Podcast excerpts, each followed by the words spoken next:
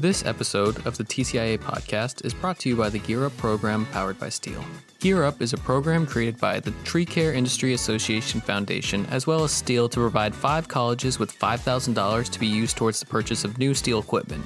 Selected schools will be able to customize their package to help strengthen their college's tree care program. Colleges with arboriculture, horticulture, urban forestry, and other related programs are eligible. To learn more about the Gear Up program, visit us at outsidecareers.org or follow the link in our show notes.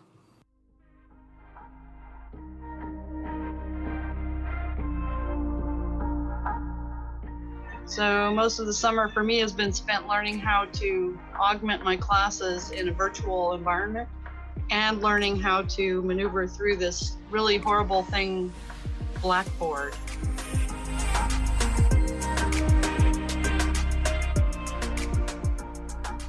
The tree care industry has stories and knowledge just waiting to be explored. We'll have a variety of expert guests and innovators from all corners of the industry sharing their stories and extensive knowledge on our show. On this episode of the TCI podcast, we'll be sitting down with Tracy Takeuchi to discuss what it's like to be an educator during a pandemic.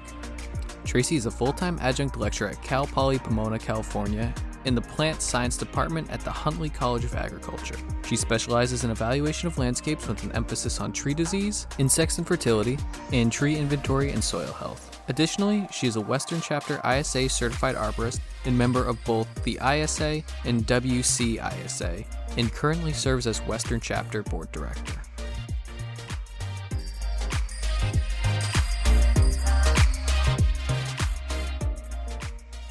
I was in a meeting on Monday with our own street tree commission in the city I live in, and it was interesting to see how uh, little information the board um, uh, the board actually had about trees.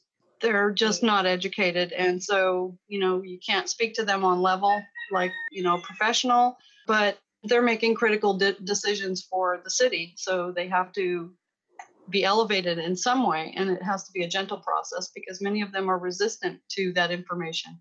So basically just continuing off your your your conversation your passion for trees why did you end up becoming a, a professor? Was it because you are passionate about trees or did you a lot of the things we've heard is people kind of fall into the tree care industry like they don't actively seek it out. Is that accurate for you yeah, that's that's kind of accurate for me. I uh, originally wanted to do PCA work up in Trinity County with uh, pears and other stone fruit up there. At the time that I graduated from college, I found that my husband was too deeply committed to the aerospace industry, and we just didn't find it convenient to move up that far at that time to start a new career where he did not have opportunities for employment.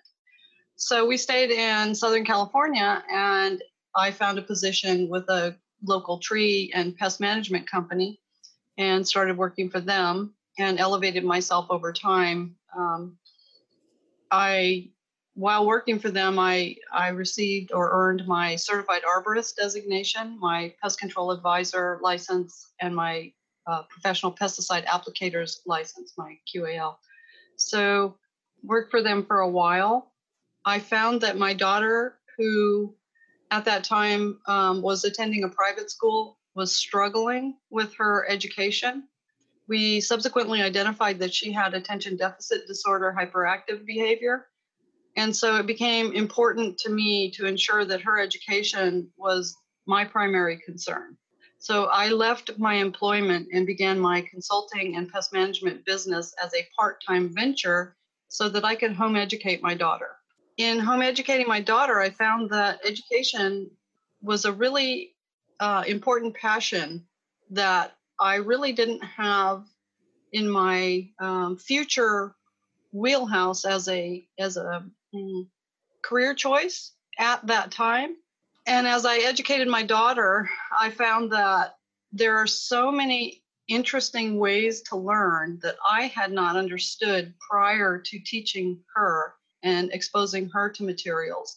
And I wanted to be able to, at some point in my future, bring educational opportunities through not just my field experience and practical abilities that I gained over the 28 years of my consulting business, which I still operate today, uh, but also the modalities. the ways people learn, to bring a difference to those students who may never have had the opportunity to think in the way that they personally think best in approaching materials and information acquisition. So as I began to um, age, you know, doing pesticide and other application work as an independent applicator, becomes increasingly um, challenging from a uh, labor perspective. And I never really wanted to have uh, employees in a business. That was not my goal. My goal was to have a functional pest management business and consulting business that could dovetail in with my education of my daughter. So that evolved. It was very successful. As I started to become older, I felt I needed to consider my next steps. So my next steps then was to return back to college for a master's degree. I had previously earned my bachelor's in agricultural biology, um, and and to prepare myself for college level instruction, and that was my goal. So that's how I ended up leading myself into the the faculty position that I hold now at Cal Poly Pomona. I just love students, you know. We all hate bureaucracy. We all hate the, you know, the paperwork aspect and all of that. But students are amazing. And if I can touch students and I can help them avoid some of the learning challenges that I experienced as a young applicator, as a young consultant, um, then I'm more than willing to share that expertise and the scientific background that I've gained over the years, not just through uh, college level instruction, but also through the continuing education process that our industry provides, particularly the Western chapter, but all of our chapters do an excellent job of training science into our tree based curriculum. So these two industries dovetail very well education on the college level and the International Society of Arboriculture and other tr- professional tree organizations. What was it like your first year of teaching? How did that go? um, that was brutal. Yeah, that was brutal. Um, my first year was unique in that uh, I started with you know the usual kind of introductory courses, and we had a faculty member at the time become ill and quit uh, about seven days before the semester started. So I was given um, an extra workload. I went from 14 units to 17 teaching units. Wow. Basically overnight, and had to design an entire curriculum and class in less than seven days. That was a brutal year. Um, we were also in the process of transitioning from the quarter system to the semester system. So, in advance of that, we had large numbers of students that were trying to graduate so that their uh, contract with the university was fluid. If they waited, then their units were kind of divided in strange ways, and and the, the it wasn't an apples to apples shift from quarter to semester in their unit loads. So they would have had to take extra classes if they were not able to graduate prior to that transition. So I had classes of you know 47 students six labs it was it was pretty brutal but you know learn trial by fire you know it was it was a way to really rapidly elevate my ability in instruction and instruction techniques and developing um, powerpoints and all of those issues that you know you guys are probably facing as well.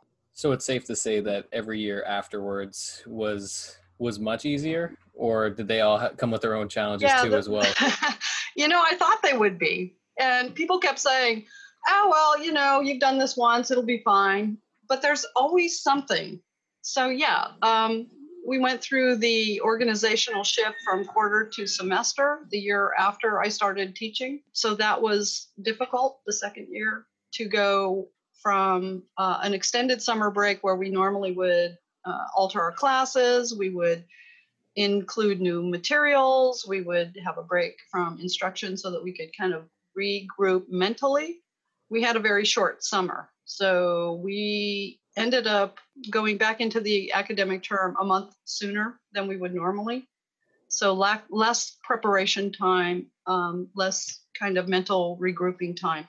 And then this year, you know, thought everything was kind of going along nicely. We did rather last year, we did the Arboriculture Student Summit um, at Cal Poly, where we brought industry together and had a tremendous showing of people to showcase the arboriculture industry as a career path. Great start to that. We had high schools, junior colleges, and four year colleges in attendance, not just our own campus community.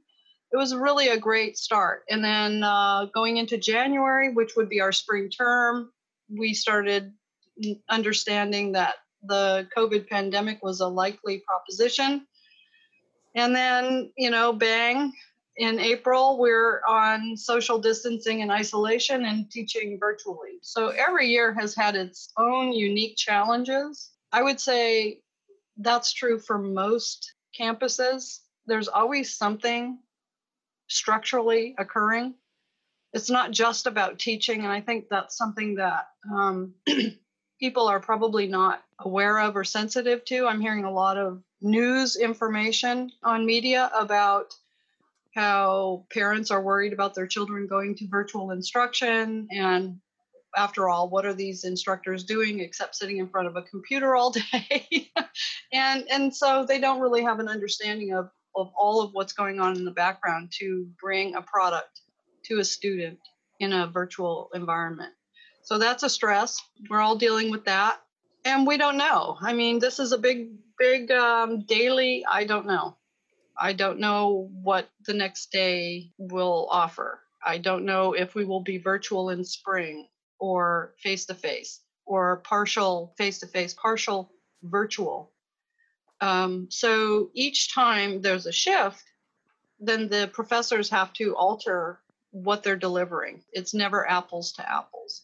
What was that transition like? I mean, you guys are, a very hands on field. You know, how I, I don't want to say you know how do you transfer those skills over when it's it's virtual because you guys were were caught by surprise with the spring semester but going forward to the fall semester what are your plans and how are you planning on overcoming some of these these difficulties that you're you're definitely going to run into it sounds like i think um, for the most part we all have to be very sensitive to stress the students as you probably are aware, Cal Poly Pomona particularly has a high number of students that come from first time college uh, academic homes. It's their first time college students in their entire family.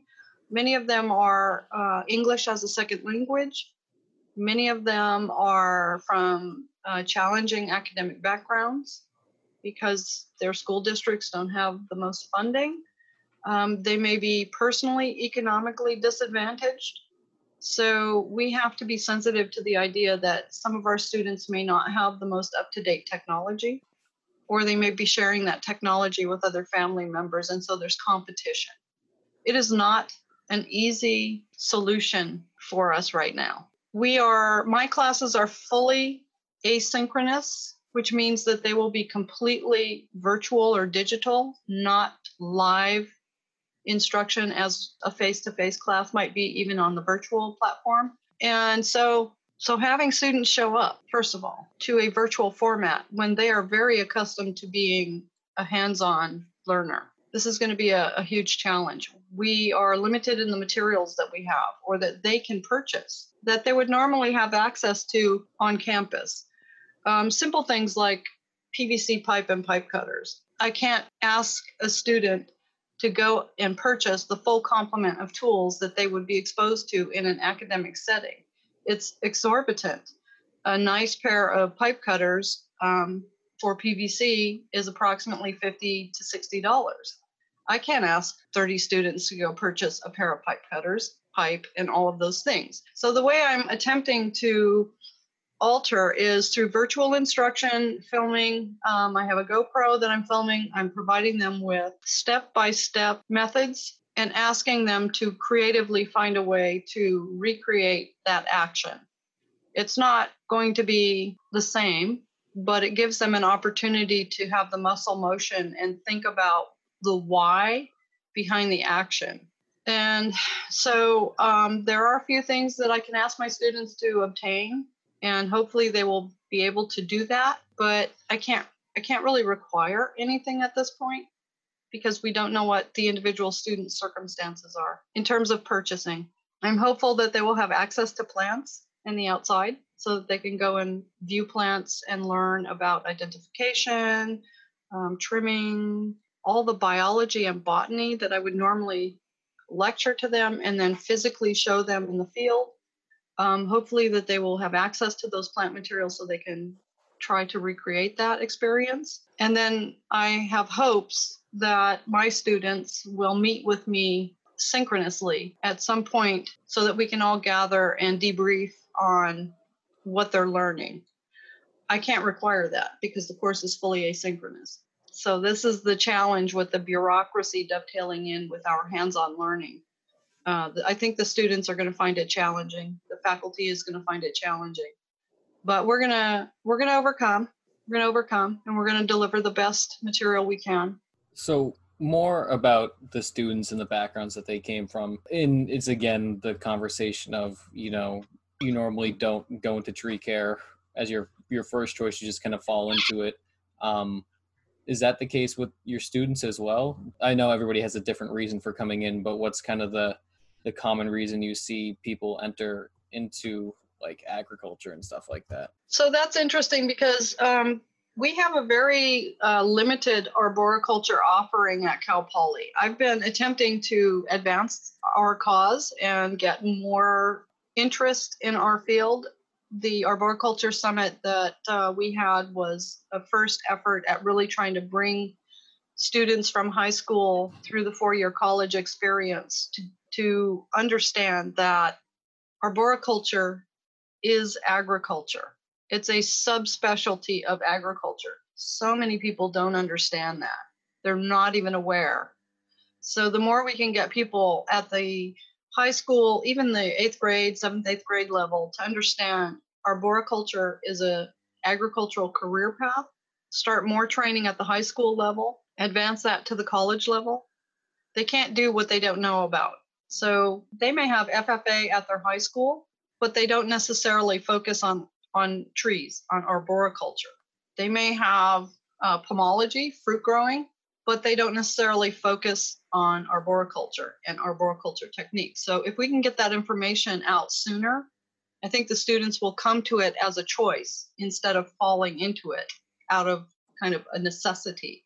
Right now, I'm directing students to um, I'm directing students to arboriculture that thought they were going to go into a different direction after graduation, but are finding because of the COVID situation and other constraints that those areas are not open to them.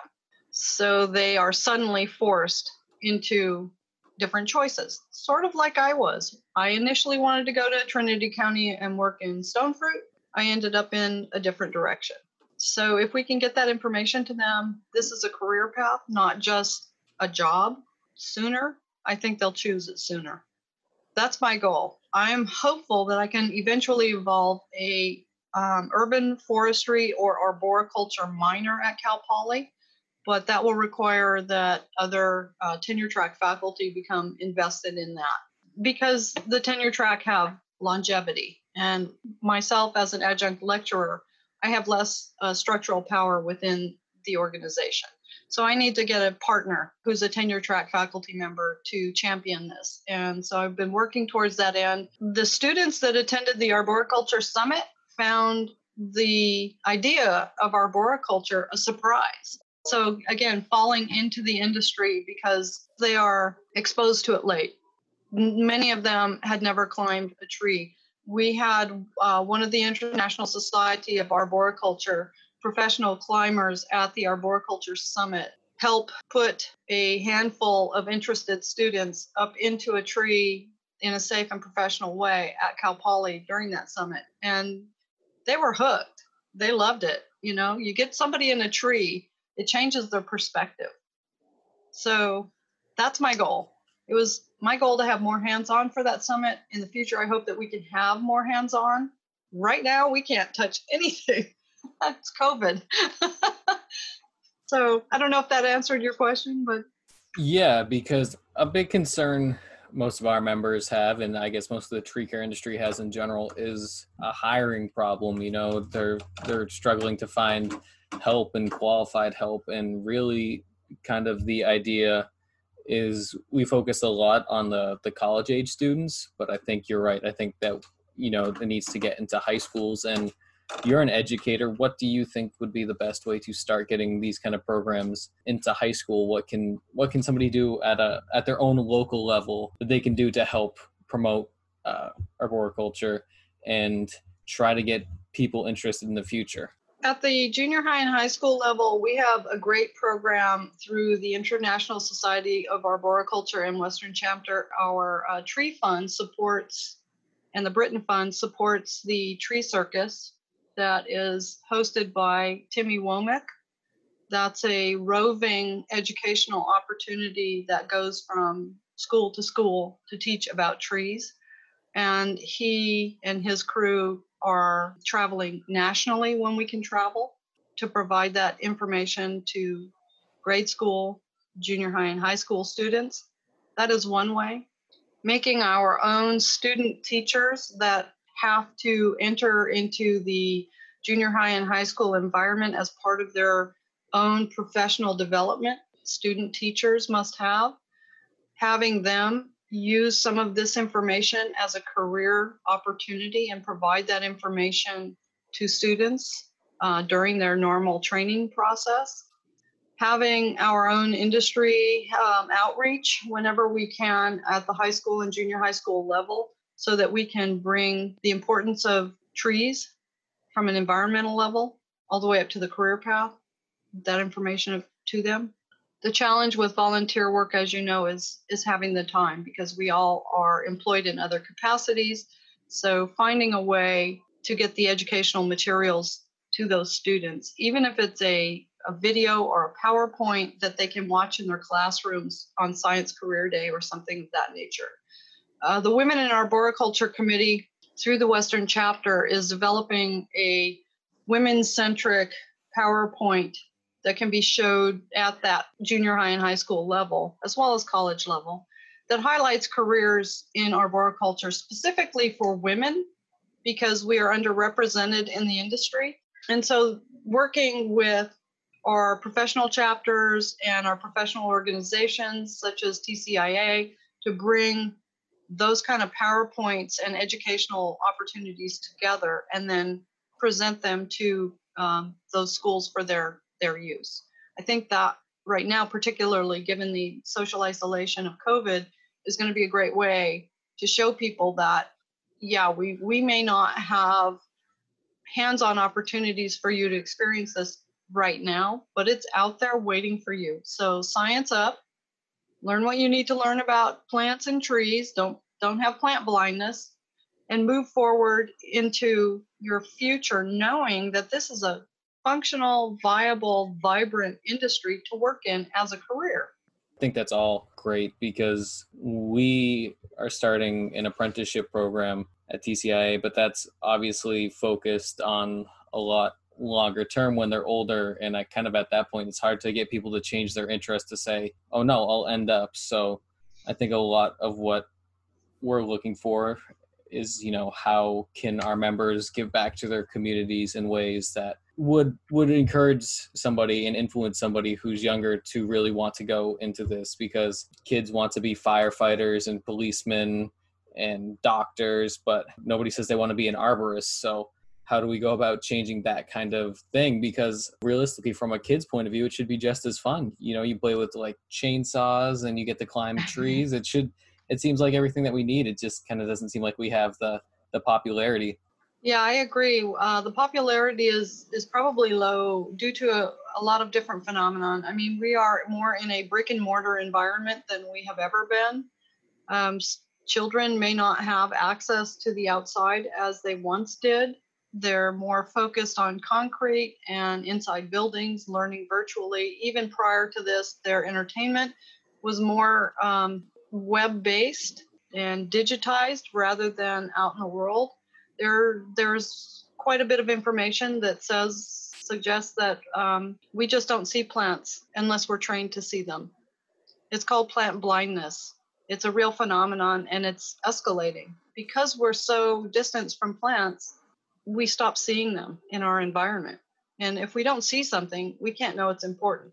If we don't see trees, we can't know there's a career in trees.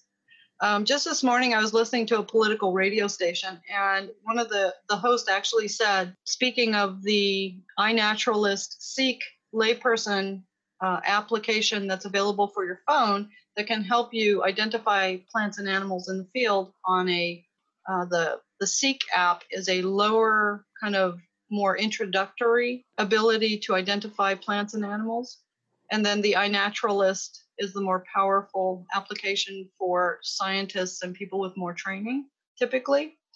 He was speaking about this Seek app eliminating jobs because virtual intelligence is going to replace live people. And after all, how many people need to be able to identify trees? He said. I'm paraphrasing. But he basically said the only industry that requires tree identification is forest ranger. So, of course, I had to text him and say, you know, no, you're missing something here. This is a major industry, this is a major workforce, and there are numbers of positions and careers that require the ability to identify not just trees, but plants in general. And an app is not going to replace a person. The fact that he was unaware and speaking to a national audience about the lack of career opportunities for people who can identify trees was disturbing to me. Going off of that, what do you think there what do you think are some things that we can do to I guess I don't want to say win the popularity contest, but how can we make people more aware of being an arborist and like you said even if it's like plant healthcare or just you know to to not just say oh the only person needs to be able to know what a tree is is a park ranger. Well i mean i think that's the 10 billion dollar question really. Um, I, I don't think there's an easy answer to that. It's psychologists educators mostly agree that the age range to reach students at for upper level education career path choices is seventh and eighth grade. So even there, we are targeting high school because we think of the high school students as being a little bit more thinking about what their career choices might be at that point. But they've already they've already pretty well decided a direction. They've decided if they're going engineering. They've decided if they are going medical it's earlier. We need we need to get into the grade schools and the junior highs, and we need to do it in a meaningful way. I think the budgetary crisis has always been a reality that we grapple with, and it's only going to become worse. They need to touch trees. They need to be wowed by nature. They need to see that it's not something to fear.